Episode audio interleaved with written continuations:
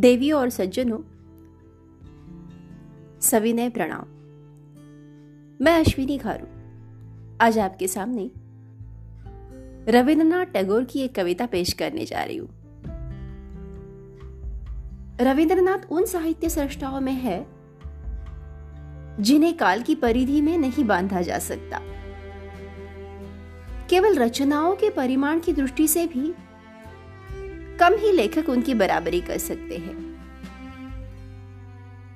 उन्होंने एक हज़ार से भी अधिक कविताओं की तथा दो हज़ार से भी अधिक गीतों की रचना की है। इनके अलावा उन्होंने बहुत सारी कहानियाँ, उपन्यास, नाटक तथा धर्म, शिक्षा, राजनीति और साहित्य जैसे विविध विषयों से संबंधित निबंध लिखे हैं। एक शब्द में उनकी दृष्टि उन सभी विषयों की ओर गई है, जिनमें मनुष्य की अभिरुचि है। जब हम उनकी रचनाओं के विशाल क्षेत्र और महत्व का स्मरण करते हैं तो इसमें आश्चर्य नहीं मालूम पड़ता कि उनके प्रशंसक उन्हें इतिहास में शायद सबसे बड़ा साहित्य सृष्टा मानते हैं।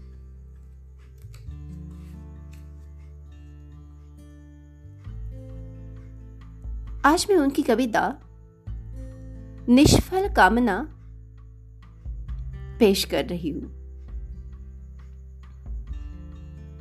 सूरज डूब रहा है। वन में अंधकार है, आकाश में प्रकाश। संध्या आँखें झुकाए हुए धीरे धीरे दिन के पीछे चल रही है। बिछुड़ने के विषाद से। श्रांत सांध्य बातास। कौन जाने बह भी रहा है कि नहीं?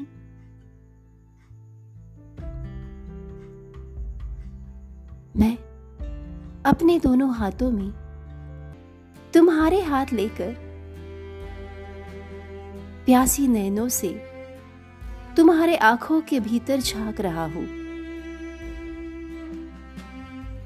खोज रहा हो कि तुम कहा हो। कहा हो तुम? जो सुधा तुम में प्रछन्न है, कहा है वह?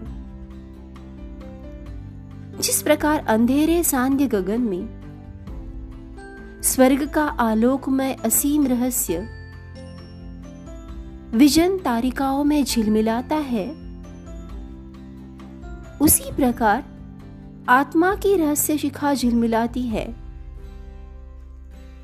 इन नयनों के निबिड़ तिमिर तल में। इसीलिए अपलक देख रहा हूँ। इसीलिए प्राण, मन, सब कुछ लेकर अतल आकांक्षा के पारावार में डुबकी लगा रहा हूँ। तुम्हारी आँख के भीतर। हँसी की ओट में, वाणी के सुधा स्त्रोत में, तुम्हारे मुख पर छाई हुई करुण शांति के तल में। तुम्हें कहा पाऊ? इसी को लेकर यह रोना धोना। किंतु रोना धोना व्यर्थ है। यह रहस्य, यह आनंद। तेरे लिए नहीं है ओ अभागे। जो प्राप्त है, वही अच्छा है। तनिक सी हँसी। थोड़ी सी बात। टुक चितवन, प्रेम का आभास। तू समग्र मानव को पाना चाहता है? यह कैसा दुस्साहस है? भला तेरे पास क्या है? तो क्या दे पाएगा? क्या तेरे पास अनंत प्रेम है? क्या तू तो दूर कर सकेगा जीवन का अनंत अभाव उदार आकाश पर लोक लोकालयों की यह असीम भीड़, यह घना प्रकाश और अंधकार कोटि छाया पथ माया पथ दुर्गम उदय अस्ताचल। क्या इनके सबके बीच से रास्ता बनाकर रात दिन अकेला और असहाय चीर सहचर को साथ लेकर चल सकेगा? जो स्वयं श्रांत, कातर, दुर्बल और म्लान है, जो भूख प्यास से व्याकुल है अंधा है, जो दिशा भूल गया है, जो अपने दुख के भार से पीड़ित और जर्जर है, भला वह हमेशा के लिए किसे पा लेना चाहता है? आदमी कोई भूख मिटाने वाला खाद्य नहीं है।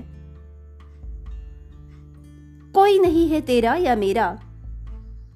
अत्यंत यत्नपूर्वक, बहुत चुपचाप सुख में, दुख में निशित में, दिवस में, जीवन में, मरण में,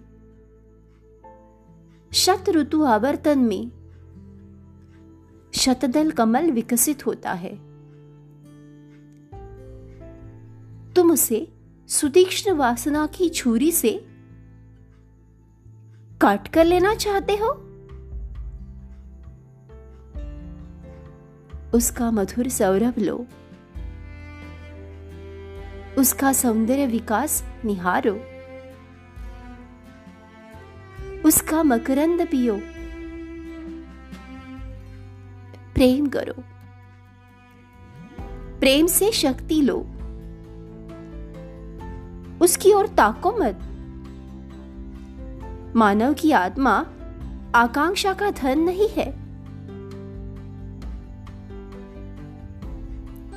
संध्या शांत हो गई है। कोलाहल थम गया है। आँखों के जल से भासना की आग बुझा दो। चलो। धीरे धीरे घर लौट चले। चलो। धीरे धीरे घर लौट चले। धन्यवाद।